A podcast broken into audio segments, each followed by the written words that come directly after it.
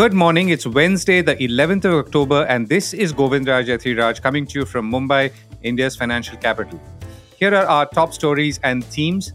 The I M F has raised India's growth projections to six point three percent for this year. The Israel-Hamas war escalates but markets and oil stable for now.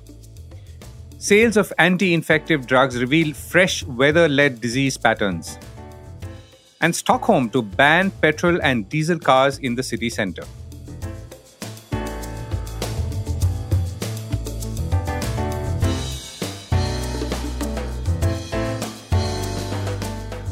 This is the Core Report with Govindraj Ethiraj. The markets hold out. The Israel-Hamas war did not weigh in on Indian markets today as other financial and local factors took over. The B S E Sensex jumped five hundred sixty-seven points to end at sixty-six thousand seventy-nine and the Nifty fifty ended at nineteen thousand six hundred ninety, higher by one hundred seventy-eight points. Oil too held on after it rose in the last forty-eight hours, now around eighty-seven dollars a barrel, as there appeared to be no impact on supply, at least at this point. The rise, however, was the highest in the last six months. Meanwhile, record sales, particularly of more expensive homes, has pushed India's real estate stock benchmark to its highest in fifteen years on Tuesday. The Nifty Realty Index rose almost four point six percent to six hundred nine points, the highest since September two thousand eight. Two of the ten listed real estate players in the index rose to their highest level over a fifty-two week period, with another at a record high, according to website B Q Prime. The numbers that we've been discussing on the Core Report as well, the last quarter, that's July to September, saw a surge in demand with some eighty-two thousand residential units being sold, and that in turn reflecting a twelve percent growth year on year. This in volume terms was a six-year high. The mid and the high-end category of residential property saw a further rise in sales momentum in that quarter. Properties costing over a crore of rupees saw a year-on-year rise of thirty-nine percent.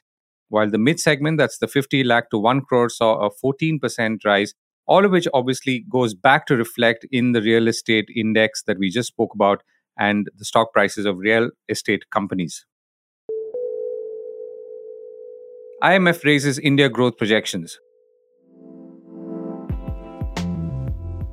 So real estate prices are up, the economy at some parts is doing well, so obviously G D P projections must rise too. The I M F on Tuesday raised its twenty-three twenty-four growth projection for India by twenty basis points to six point three percent, citing stronger than expected consumption between April and June. The I M F's latest World Economic Outlook kept its global growth forecast unchanged at three percent for twenty twenty-three, while paring down the twenty twenty-four projection by ten basis points to two point nine percent. This, just to remind you again, is the global growth figure. However, growth in India is projected to be strong, six point three percent, the number we just mentioned for twenty twenty-three and twenty twenty-four as well, at least as far as the I M F is concerned, and reflecting an upward revision of twenty basis points or zero point two percentage points for twenty twenty-three, which in turn reflects a stronger than expected consumption during April to June. In its July report, the I M F had projected a growth rate of six point one percent for twenty-three twenty-four, which of course was a zero point two percentage point upward revision. Earlier this month, the World Bank too said its economic growth forecast for India remains at six point three percent, underpinned by strong investment growth. Both the Finance Ministry and the Reserve Bank of India have retained their six point five percent G D P growth estimate for twenty twenty-four. So the numbers are quite close to each other and the variations, if any, may get ironed out towards the end of the year. Barclays and the eight percent growth target. Speaking of growth and the inevitable China comparison, investment bank Barclays has said that in order for India to become the biggest driver for global growth, even overtaking China, it would need to target an eight percent growth. According to Barclays analysts, India's growth has outperformed the rest of the world, achieving robust expansion with relatively low inflation and is on the way to achieve at least six percent growth while keeping broad macro stability intact. But a question, the report says, is whether authorities can encourage more rapid growth without compromising India's hard-won macro stability that has dominated India's growth ambitions since the start of the Ukraine-Russia war. Amid considerable economic turbulence in the rest of the world, India has been an island of relatively better macro outcomes in the past two years. On the surface, India is once again poised to be the fastest-growing economy in the medium term, as global growth is expected to be weaker through twenty-three twenty-four compared to historical levels, the report says, as quoted by Money Control. So Barclays argues that the government should nudge nominal savings rates closer to about thirty-two point three percent of G D P as against the thirty point two percent currently, and an incremental growth in the workforce of three point five percent per annum as against the one percent now. This could be done through increased female workforce participation. Interestingly, the report also says that capacity constraints highlight the need for greater investment to return to traditional sectors. It also calls for more public investment to drive the structural shift upwards in overall investment and push the G D P growth rate closer to eight percent. Okay, back to now. Results season is kicking off, as I mentioned yesterday. The big number out today, and something everyone watching to see how Indian I T is doing, is T C S. There is an interesting work-from-home element in the company's strategy, which I'll come to in a moment. Broadly, consensus estimates suggest T C S is likely to clock a revenue of about sixty thousand crores compared to about fifty-nine thousand crores in the first quarter. And according to Bloomberg, net profits are expected to rise three percent sequentially to about eleven thousand crores. Now, markets will also look to see how the deal book is looking like and its share buyback, the fifth in six years, an indicator of how the company is using, or more importantly, not using the cash on its books. Now, T C S, by the way, wants all its employees to return to office and end the work-from-home era. This means that overhead costs will increase. But I'm guessing that T C S has, like many other companies, concluded that collaboration and engagement are more critical for medium to long-term growth and success than the short-term gains that may be achieved by switching off air conditioners and people working out of home. T C S, by the way, is the country's largest private sector employer, so that's a lot of people moving back, though many are already back on many days. Drug sales show new infection trends. India's anti-infectives drug segment has grown in September thanks to illnesses arising out of further shifting weather patterns. Seasonal weather shifts and thus illnesses are of course common. But do remember that we are looking year on year. So September last year, coming out of monsoon, for example, should be the same as this year, except that it's not.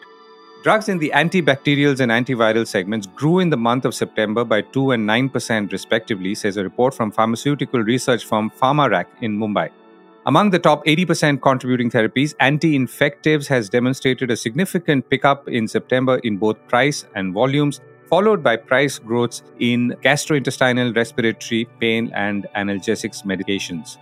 Moreover, anti-asthma and C O P D products, that's chronic obstructive pulmonary disease products, in the respiratory segments have also grown, mainly due to a rise in allergies because of an exposure to pollens and other allergens. Also, interestingly, a surge of dengue cases in several parts of India has contributed to increased use of carica-papaya combinations, by a value growth of thirty-eight percent. Remember again that this is month on month and therefore a clearly higher figure compared to last year. I reached out to Sheetal Sapale, Vice President Commercial at PharmaRack, and I began by asking her what was driving the jump in these anti-infective drugs in the month of September. I have done a study of the disease pattern, and typically over the last few years, what I understand is in the month of July, August, September, there is usually a spike in therapies like antibacterials, antivirals, ophthal antibacterials, as well as some cough and cold preparations. It is probably, you know, the monsoon receding happens somewhere in the month of September, October. And there is a drastic change in the climate and temperature, which actually increases viral infections. So all these conditions of viral infections, eye infections, typically happen because of this sudden change of temperature or climatic changes, and that may be the reason why we are seeing a sudden spike. And I studied the entire phenomena July, September, October, eighteen, nineteen, twenty, twenty-one, twenty-two, twenty-three. The same phenomena has been repeated, and it actually coincides with the receding of rains and increase in viral infections. Right, but this I'm assuming is the change is relative to the previous quarter or other quarters in the year. So if you're saying that September over September, there is a change, that means that there is a sort of an additional seasonal change, isn't it? Yeah, this is because this time if you look at the monsoon, onset of monsoon was a little late. Monsoon, instead of arriving on seventh of June, it has arrived somewhere in mid-June. And the monsoon has receded also early. That's the reason why the temperature changes, climate changes have got a little disturbed as against the normal annual pattern. Right. And you also touched upon dengue cases. Is that a new trend relatively in terms of the number of cases or the number of, at least from your point of view, the amount of medicines being bought for it? No, dengue cases is something which, if I look at the number of medicines bought for dengue, yes, it has increased. But is it in line with the seasonal uh, occurrence of dengue every year? It more or less coincides. What are the other trends that you're seeing, Sheetal? Other trends in the sense, we are seeing a good hike in the respiratory conditions. Respiratory products have picked up quite well in the market today. Also, if I look at the pain and analgesics, typically antiviral infections are also accompanied with pain category products. So even they have shown this type of increase in uptake. So, I mean, it's more or less in line with the seasonal pattern. Only thing is little aberration because of our monsoon cycle gone little haywire this year. Right. And finally, any changes or shifts in the top brands? I understand there are some shifts there. Yeah. So, if I talk about the top brands, Glycomet G P, Augmentin has stayed at the number one position for the year as well as for the month. Even Glycomet G P has stayed at number two position for the year as well as for the month. Some brands which have actually moved up in terms of rank are Morosef, which is anti-infective from Aristo. For the month, it has gone on the number three position. PharmaRack from C I P L A again, which is belongs to the asthma category. Even that has moved up in rank. So yes, there have been slight shifts. C I P L A's brand was at number one position, but if I were to talk about a significant shift in rank, Monocef, which for the year is at rank ten, is at rank three for the month of September. This also indicates pickup of certain bacterial infections because of which the uptake has moved up. And does that link back to the other point that you made earlier, which is about the seasonal change that we are seeing? Yeah, to a good extent, it connects. But also, Monocef wouldn't be a product which is mainly for cough and cold preparations. It would be a product which is more for hospital-related anti-infectives. So, as we say, the hospital cases uh, stay to be on the higher side because of many of the pent-up surgeries have picked up. So, typically, if I look at Augmentin, the brand is stays at a top position. But the growth of Augmentin has slightly come down, whereas if I look at Aristo, the unit as well as the value growth stays to be double digit. Right. Uh, Sheetal, thank you so much for joining me. Yeah, thank you so much. Many Indias to one Tokyo. Did you know that Tokyo and Greater Tokyo has roughly one billion square feet of commercial office space? Guess what the figure is for all of India? Well, it's only eight hundred million square feet, only if you compare it to Tokyo. That one figure obviously illustrates the contrast and the opportunity. India is adding anywhere between forty to forty-five million square feet of new office space every year and thus is obviously increasing the entire office supply. But much of this eight hundred million square feet has come in the last five to seven years. Before that, the market was apparently less than half the size. Anshuman Magazine, chairman of C B. Richard Ellis, one of the world's largest real estate companies, told me in a conversation on the Core Report Weekend Edition when I asked him about the trends he was seeing not just in office real estate but also in areas like retail and logistics, both of which are growing across the country. However, Bangalore seems to be leading the office space market. See, if we look at the supply you're talking about, every year in India, anywhere from forty to forty-five million square feet of new office space is being added on, and that is, you know, increasing the entire office supply we had. There was a time where India's entire office supply was very small. Today, you ask uh, a good question, what is the relevant supply where corporates are taking space? It is close to about eight hundred million square feet, which if you look at from one perspective, Tokyo and Greater Tokyo has a billion square feet of office space. We as an entire country of one point four billion people still have eight hundred million. So one end, if you compare it to even Tokyo and, you know, one city of the Greater Tokyo of a relatively small country, we are still less. But if you take it from other angle, where we were some years back, it's a big, big jump in the space.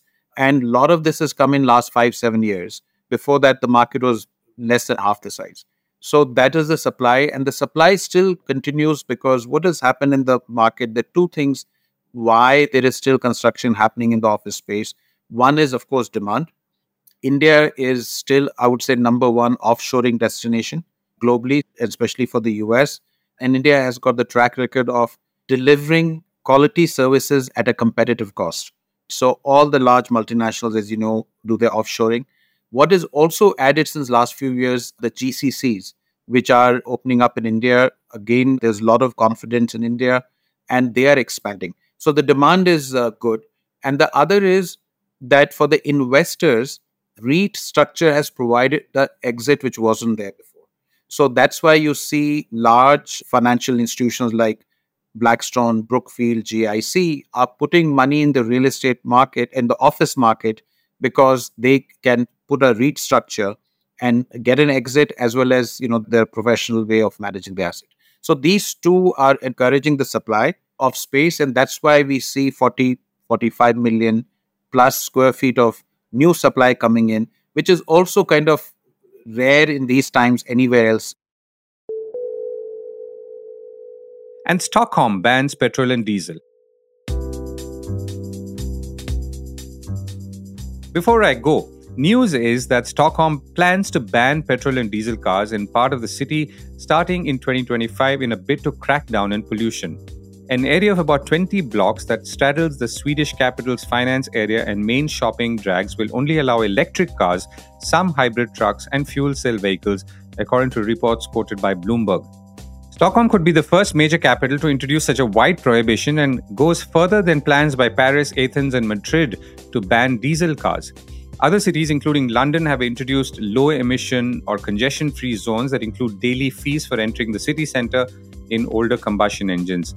Elsewhere, Brussels in December banned non-essential and non-local car traffic on ten key streets. In August, London completed one of the world's most ambitious vehicles emissions policies by expanding its ultra-low emissions zone. I just have one question. When will we do something similar in Lower Parel, Mumbai? And I'm sure you too have something similar for your own city. That's it from me. Bye for now.